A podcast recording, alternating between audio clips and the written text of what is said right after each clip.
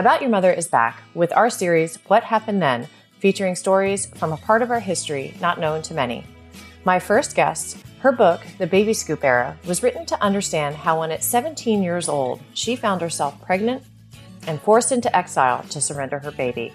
A period of time where millions of single, unwed mothers were forced into homes where they lived in secrecy and shame. This is Karen's story. Karen, thank you for being on About Your Mother in our special series, What Happened Then, featuring stories of adoption and broken mother child lineage pre Roe v. Wade to today. As you know, your work means a great deal to me, as your book, The Baby Scoop Era, was by my side as I pieced together my mother's story to better understand my own. I am honored to have you here to talk about your work and share your story. So let's start from the beginning. What is your connection to the baby scoop era and your experience as a young girl forced to surrender your baby? Well, my experience happened during the baby scoop era, which was um, a short window of time between the end of World War II, which is approximately 1945, and uh, what people consider the age of choice for women, which was Roe v. Wade, uh, February of 1973.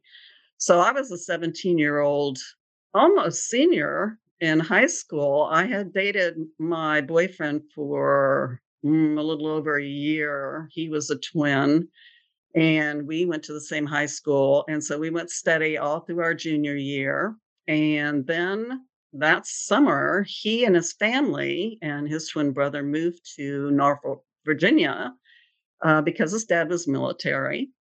And I was a totally forlorn. Um, I uh, had switched high schools in the middle of my um, high school years, and so I was already unsteady. And here I was without my rock. You know, my boyfriend was everything to me, and he was just the best guy. That summer, actually, it was that fall, um, he and his twin brother invited his brother's girlfriend and I uh, to visit them at their home in, in Norfolk, Virginia, uh, for the weekend to see the Lovin' Spoonful concert. So we went there uh, that Saturday by bus, and then we came back. It was about four hour drive away from my family home uh, in Northern Virginia, and that's where I got pregnant. I was really very naive uh, and this was my first experience. And he had snuck out of his bedroom, and, and she and I were in the living room, and we didn't have any good supervision.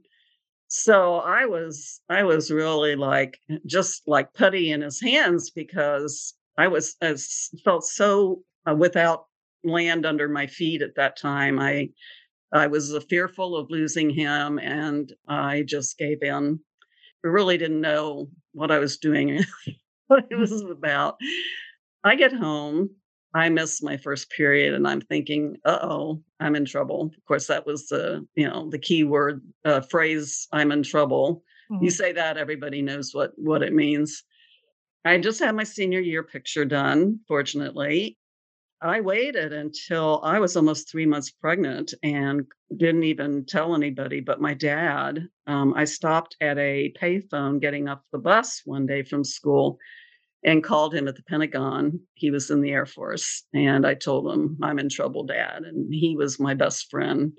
He was really everything to me. My mother was a very cold person. So he said, Don't worry, I'll take care of things. Everything's going to be okay. And by the time I told them, I was already probably four months along, and I had had to go to school with my.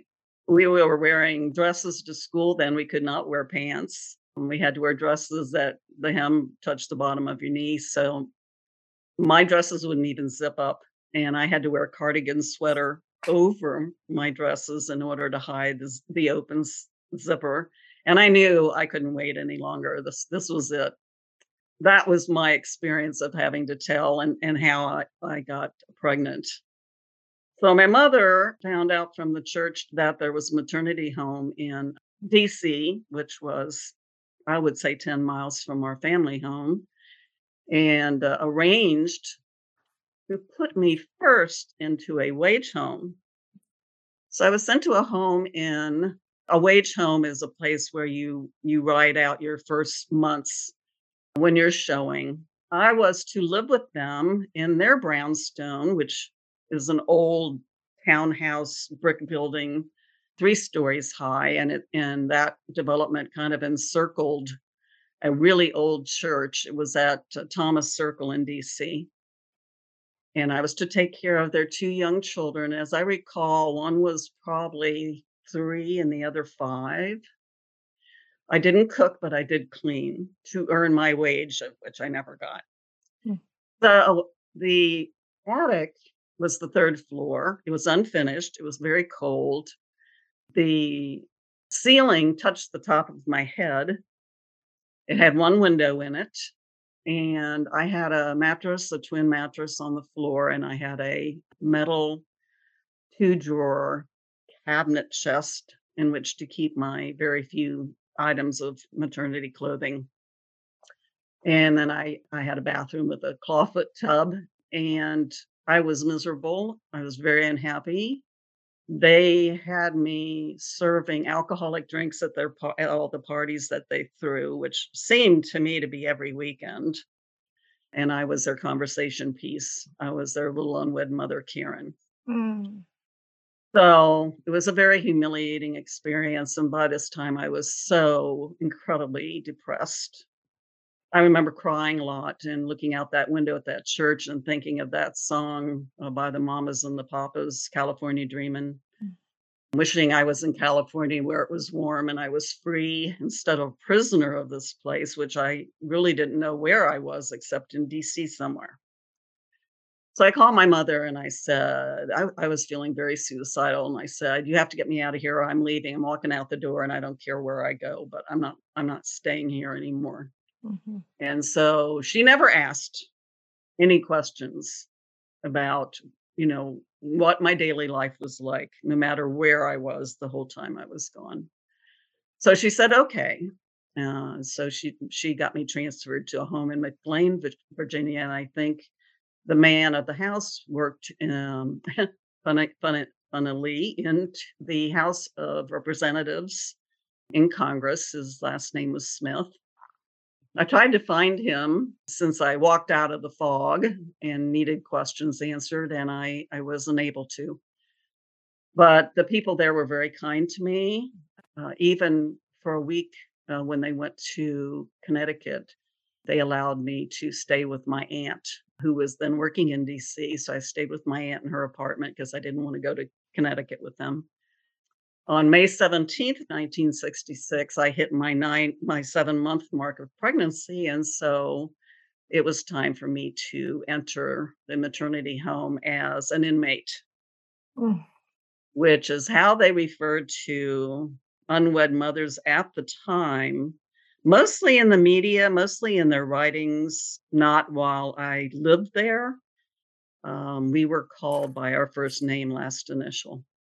So I was Karen B, as in boy. If somebody else had the same first name, they would go by a different last initial. If they had the same last initial, they would go by a fake name. But we were never to say who we were, where we, we were from, uh, give any personal details about our lives. So the maternity home had three buildings. They had the main building, they had the dorm, and they had the new mother's building or the postpartum wing. And the main building was used mostly for visitation by outside people, parents, and the girls, their daughters. So it was very nice. In the attic of that building was our classroom, and um, I would be driven, no, no, matter where I was living at the in the wage homes. I would be driven there every day for my classes, and they were given by a tutor, one woman, and the class sizes were very small. When I was in class, I was the only senior, and there were two other girls that were of different ages and I don't know their names and I don't know what grade they were in. Um, but I graduated from there um, that June. Um, and a picture was taken of me from the front in my cap and gown of the colors of my high school, red and white. So I was assigned to one of the rooms on the second floor. There were three floors of the dorm, and my roommate's name was Pam. I don't remember her last initial. Uh, we bonded right away. We were about the same age. And we were given a piece of paper that gave the rules and regulations that said what time you were to arise, what time breakfast was served. So six, get up at six, eat breakfast at seven. Between that time and lunch, um, girls had a chore, but my chore, I did not have a chore because I was still in school. So I was expected to study and take quizzes, etc. Some of the chores would be sweeping, vacuuming, washing floors on your hands and knees, washing the bathroom. Um, one mother that I have met since I came out of the fog went to the same maternity home, and her job, shockingly, Mm. was to grind up the afterbirth in the kitchen. Oh my goodness. Oh wow. I did not expect that. Oh my heavens. Yes, and I never knew that until I met her online. I mean, that's shocking to me. So I think that she was um, maybe five years older than me. So she was there at a time when the girls actually gave birth in the basement of the main building. Oh my heavens. During my time, they did not. Our days were spent just talking about mostly pregnancy, not knowing what was going on in our bodies. We didn't have any schooling about it. Nobody gave us classes, which was intentional. They did not want us to bond with the baby, the baby. It was always called the baby because they saw that as being a negative. We get in in the way of me, us surrendering our babies.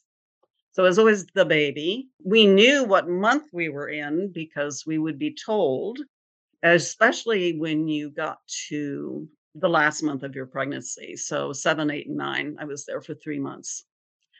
So we would watch TV, talk about TV. We would play cards at the card table. We would, they even allowed us to smoke. Oh, okay.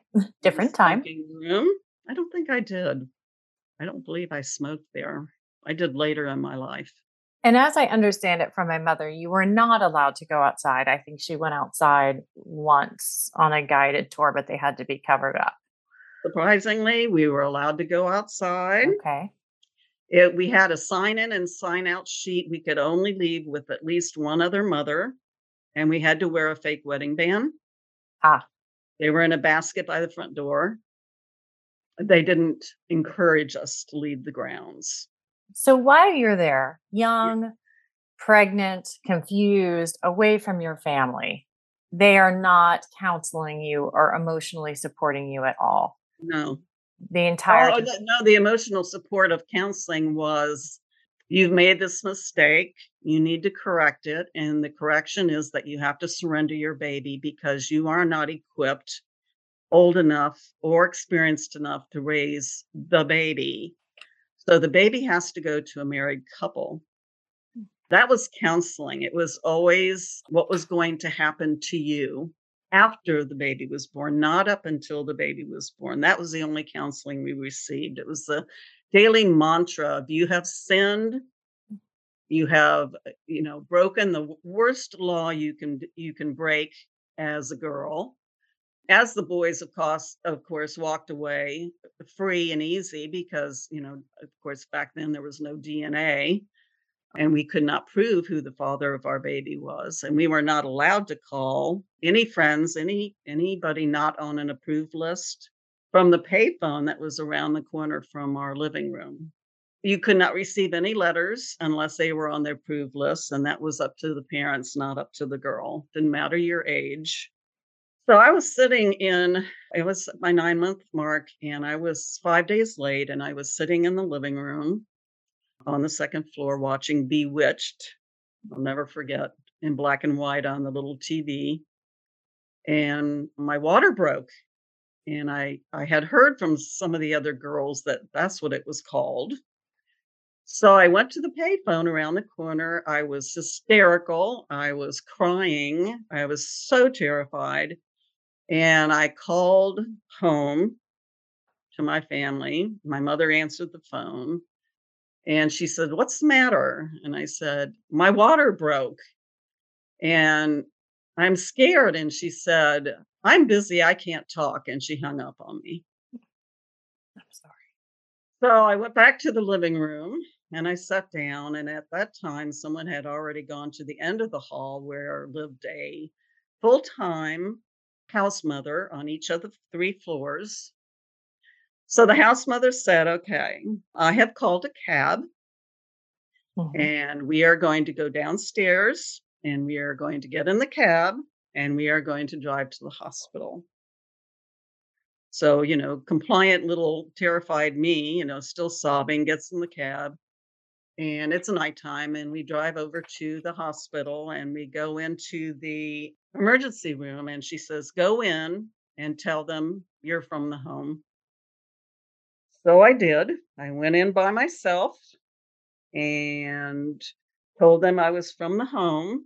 And I guess this was such standard practice that they knew exactly what to do. They put me in a wheelchair and they wheeled me up to, I don't know what floor it was, but it must have been the, the birthing area and placed me in a room that was sectioned off with white curtains to the floor, ceiling to the floor.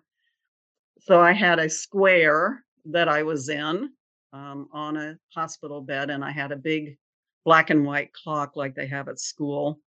I had no parent, no friend, no other pregnant girl, no house mother was there.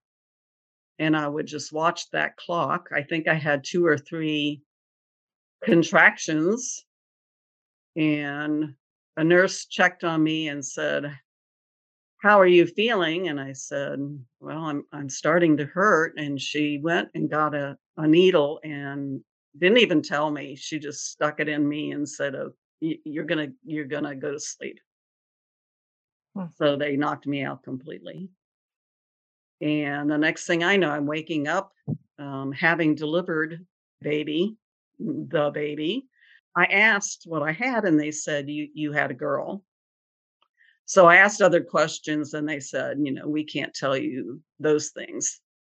They were pushing really hard on my stomach and I couldn't figure out why and it hurt really bad. And then the next thing I know, I'm getting jabbed with a needle on the side of my chest up by my breasts. And the nurse said, That's so your milk dries up.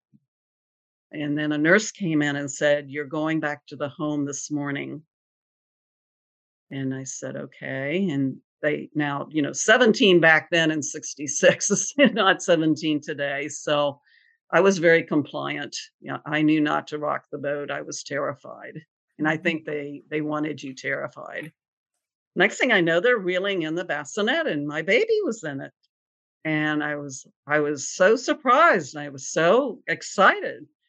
And they said, okay, sit up and get dressed. And you're going to hold your baby, and the cab's going to come for you Mm. they're taking you back to the home, which I had no idea was going to happen. And you didn't know it was going to happen from day to day, not not tomorrow or the next day. Never knew. I was driven back with the house mother back to the home. This was this the next morning. I, I learned later my the so-called labor and delivery lasted, I think, four hours. And I had learned what I was given later um, much later when I demanded my hospital records. So that was that was shocking that my baby was really forcefully expelled from my body like that in the first pregnancy. Mhm. But I didn't know that at the time. So we get back to the maternity home and the house mother takes my baby and walks up these steep steps to the front door of the postpartum wing. Now none these all three buildings did have um, attachments to each other that were closed off. So when you were pregnant, you could go from the dorm to the main house, but you could not go from the dorm to the new postpartum, uh, new mother wing. And that was all deliberate because they did not want you having any contact with new mothers. They didn't want you to know. what the experience of labor and delivery was. I was there for 10 days. Daily, they would bring the babies out, and your bra- baby was brought out to you if I guess your parent had approved it. And the mothers that were allowed to feed their babies every four hours were told to take the chair beside their bed and put it in a circle, hold their baby, feed their baby, birth, birth their babies, and hand them back immediately. hmm There was no cuddling, there was no undressing them allowed. It was simply the mechanics of feed your baby and then we're taking them back to the nursery. Yeah. So we fed them during the day, but we did not feed them during the night, the ones that were allowed to. And then on the 10th day, the only visitor I had was my older brother, visited one day. He's the only one that knew, or I thought, uh, from my family, and he visited me. But on the 10th day, I found out my mother and my aunt were coming, and they were coming for the purpose of going down to the Catholic Church a block away to baptize the baby. I said, okay, when's this going to happen? They said a few hours. I said, okay. So then uh, the next thing I know, I'm being led by my caseworker to a room down the hall that was empty, except it had a rocking chair in it. Mm. I'm sorry, this happened after the baptism. I should Yeah. have stated that. And my caseworker said, okay, sit in this chair. And I said, okay. And she came back about five ten minutes later and handed me the baby and said, You have one hour in which to say goodbye. Oh, Karen.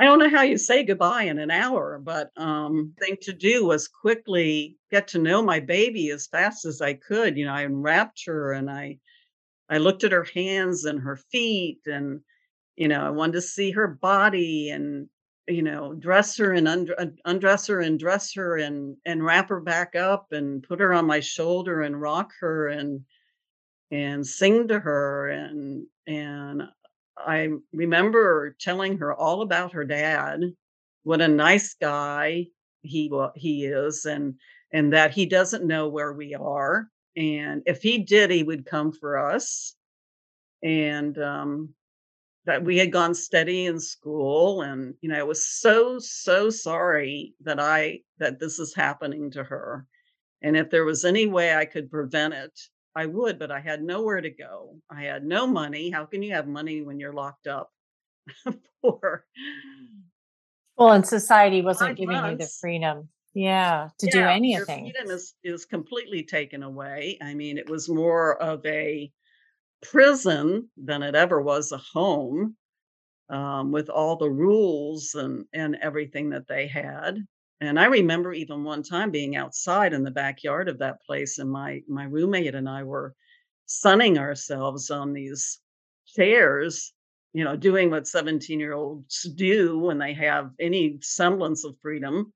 The window to the new mother ward opened, and a new mother yelled out to us, and she was quickly yanked back and that window was slammed shut because they didn't want us to know anything. But before I even left, before I even said goodbye to my daughter, and after I had returned from the baptism, this young new mother came up to me and I didn't know her. She must have been on a different floor. And she whispered in my ear, Do you want pictures? And I said, Oh my God, yes. She goes, "Okay, quick." Having a camera was strictly illegal in there, even for yourself, even for your own personal reasons. It was strictly prohibited.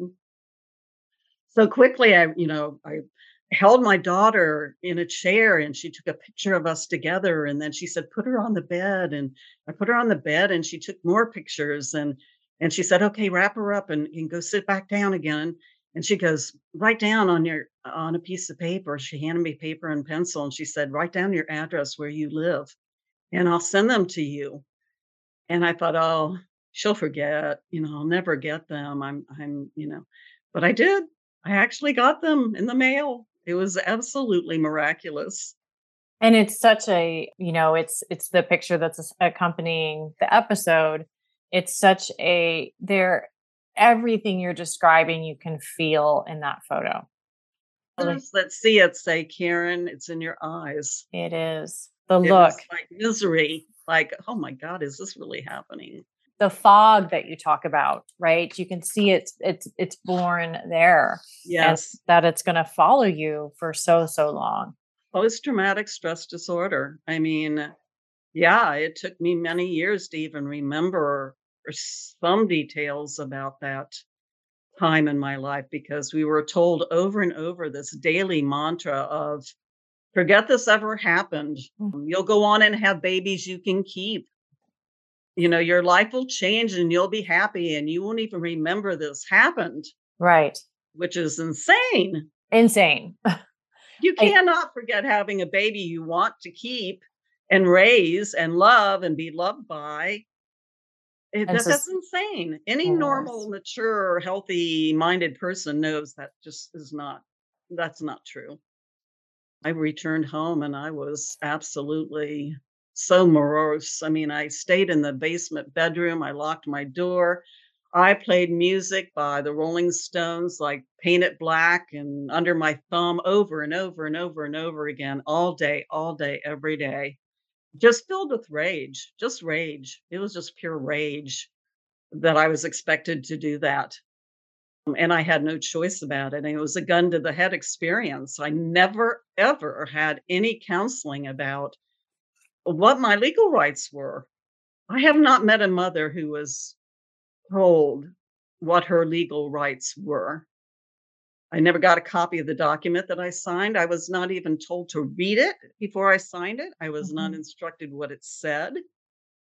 And again, I'm not, I at the time was not familiar. We didn't have information highway. We didn't have, Mhm. you know, access to, you know, birth control or it was all locked up in the libraries and there was no, you know, birth control information available to us. And there was no legal information available to us. Mhm. We were very compliant, and I think they relied on that to get our babies.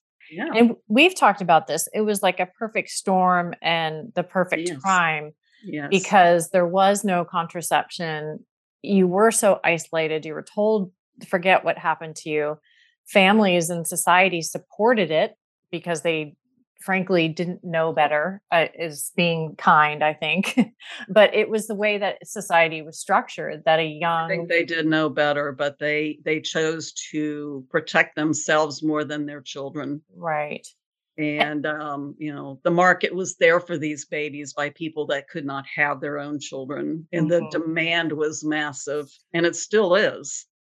The numbers are staggering, Karen, as you know, because you've spent decades doing this research.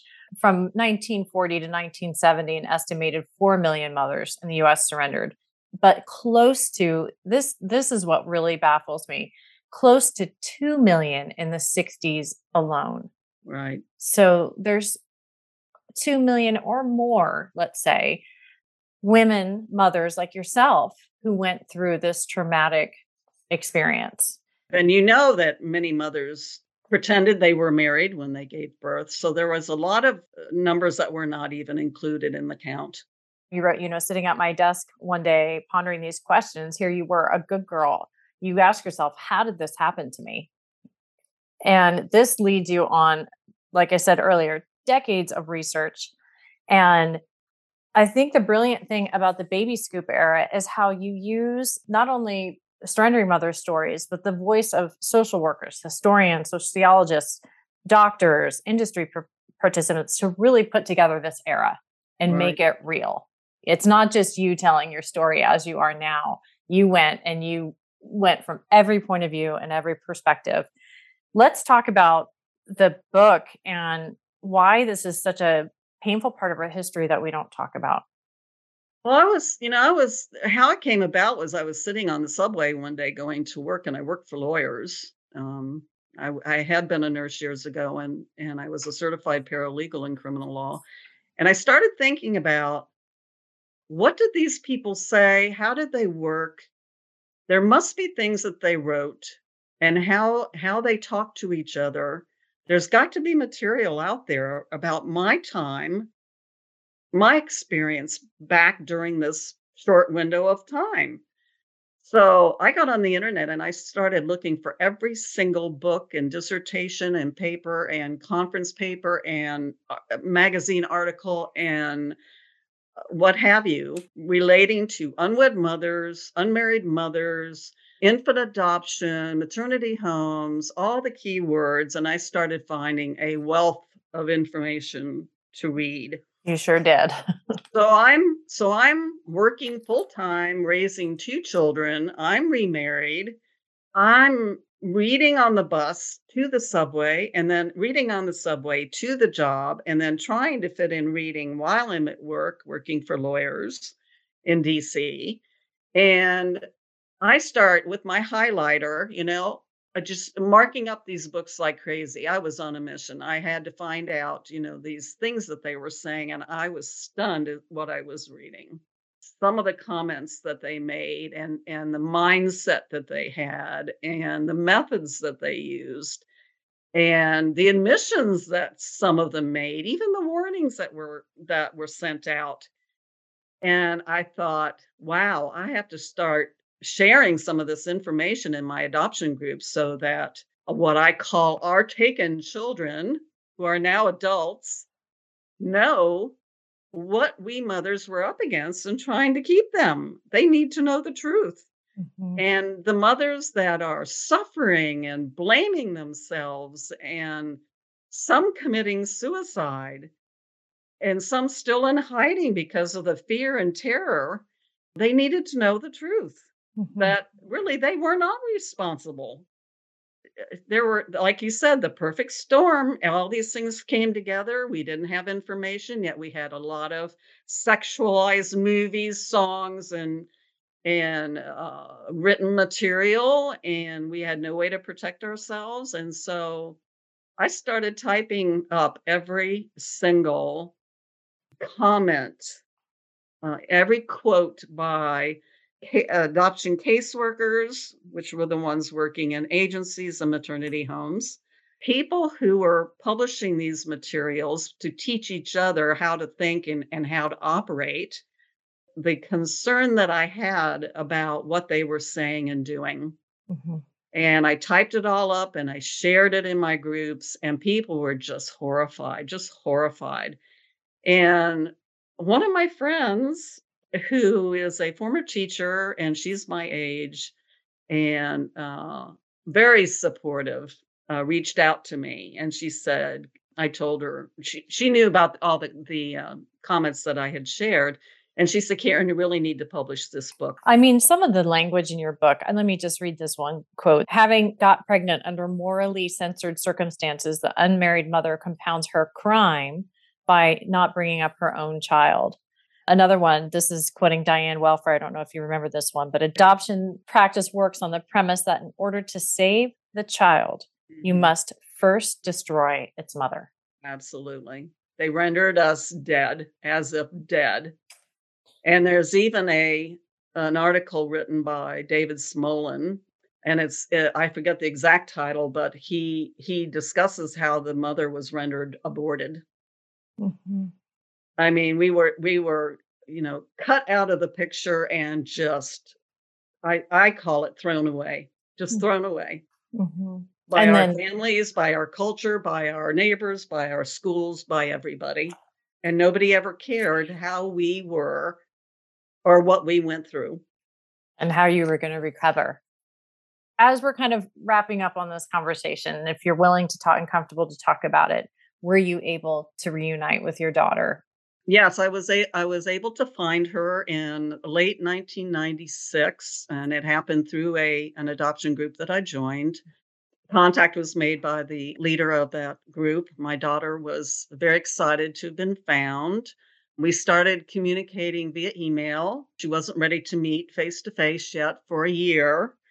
My daughter, um, I met in 1998, finally in I can't remember the month.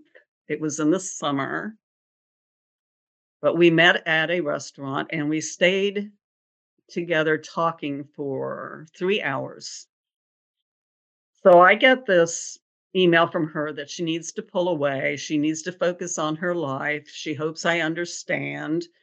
And I'm like, you know, I'm really just crushed, but I'm I'm trying to understand and I tell her that you know, all I ask is if you let me know if you ever get married or have a baby, you know, if you have a family, I would like to know. Mm, Karen, One day, about I'd say a year, a year and a half later, or 2 years maybe, I'm at work in DC and I'm looking at the Washington Post and I look at the celebrations section and I see a picture of her and her new husband. Mm, And I never look at that section of the paper. And here she is with a baby on her hip who looks to be about 6, 7 months old. And I thought, "Oh my god. Not only has she had a baby, but now she's married, and I didn't get any notice about it?" mm. I mean, it just broke my heart All over again. all over again. I mean, this is this is like the second loss of her that I had to go through. The first was 66 and and now this was the year 2000. Uh, she got married in September, and so the baby was 7 months old. Mm. So, I'm like, "Well, I have to go on with my life." So I'm trying so hard to focus on my research and my book and and, you know, trying to educate and share what I know, what I've learned from reading with everybody I was coming in contact with on the internet and putting my book together. About 6 months later, I get this email from my daughter, and I'm so excited. I start reading it, and she says, "I hope you're sitting down." Oh boy. And I said, "Uh-oh." And she goes, "I have been diagnosed with ALS, which is Oh, Lou Gehrig's disease." yeah. A brutal And disease. Horrible. I knew from having been a nurse years ago in Santa Fe that that's probably the worst disease you can ever, ever get, hmm uh, because you become trapped in your body and all you have is your mind. hmm So I'm just sitting there stunned, just frozen, and just, I mean, knocked over. And she says, "The doctors say I have only 5 years, but I don't believe it. I don't think that's gonna happen." And I and I wrote her back, and I I I can hardly even remember what I said. I'm just without words, you know. And then February of 2007, she writes to my oldest daughter, Brandy, who uh, they had exchanged a few emails since their meeting. And she said, "I have a bad bone infection. I'm in the hospital. And if you would like, you and and your mother and your sister can come and visit me." So, of course, you know, we jumped on it. hmm Uh, we drove to Arlington. Um, was a hospital there, and we visited with her, but I wasn't even allowed to talk to her privately. But I told her how much I loved her again and again and again, and, you know, that it was something I never wanted to do, and please try to understand, you know, that I'm I mean what I say, you know, you were my daughter, I wanted to raise you, you know. I I tried to say everything I wanted to say to her because I didn't know how much longer she was going to have. The next thing I know, um, my daughter's getting a call from her then husband saying that my daughter had chosen to be unplugged because she had been intubated uh, eventually. And she, I can't even imagine how long she, you know, lived with all of that equipment and all of that hmm to deal with for so long. She had great caregivers, but they were going back to college and she just did not want to get new caregivers. And she said, I've had enough. And she didn't want to leave her son, who was then, I believe, seven years old. So I can't even imagine what making that decision must have been like for her. I know it was hard for her husband, and I know it was, you know, it's agony for him and for her son.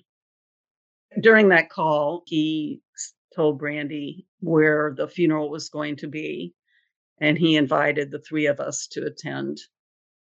So we did go, and it was so heartbreaking. And I kept saying, Oh, I hope they play Ave Maria because that's what her adoptive name was.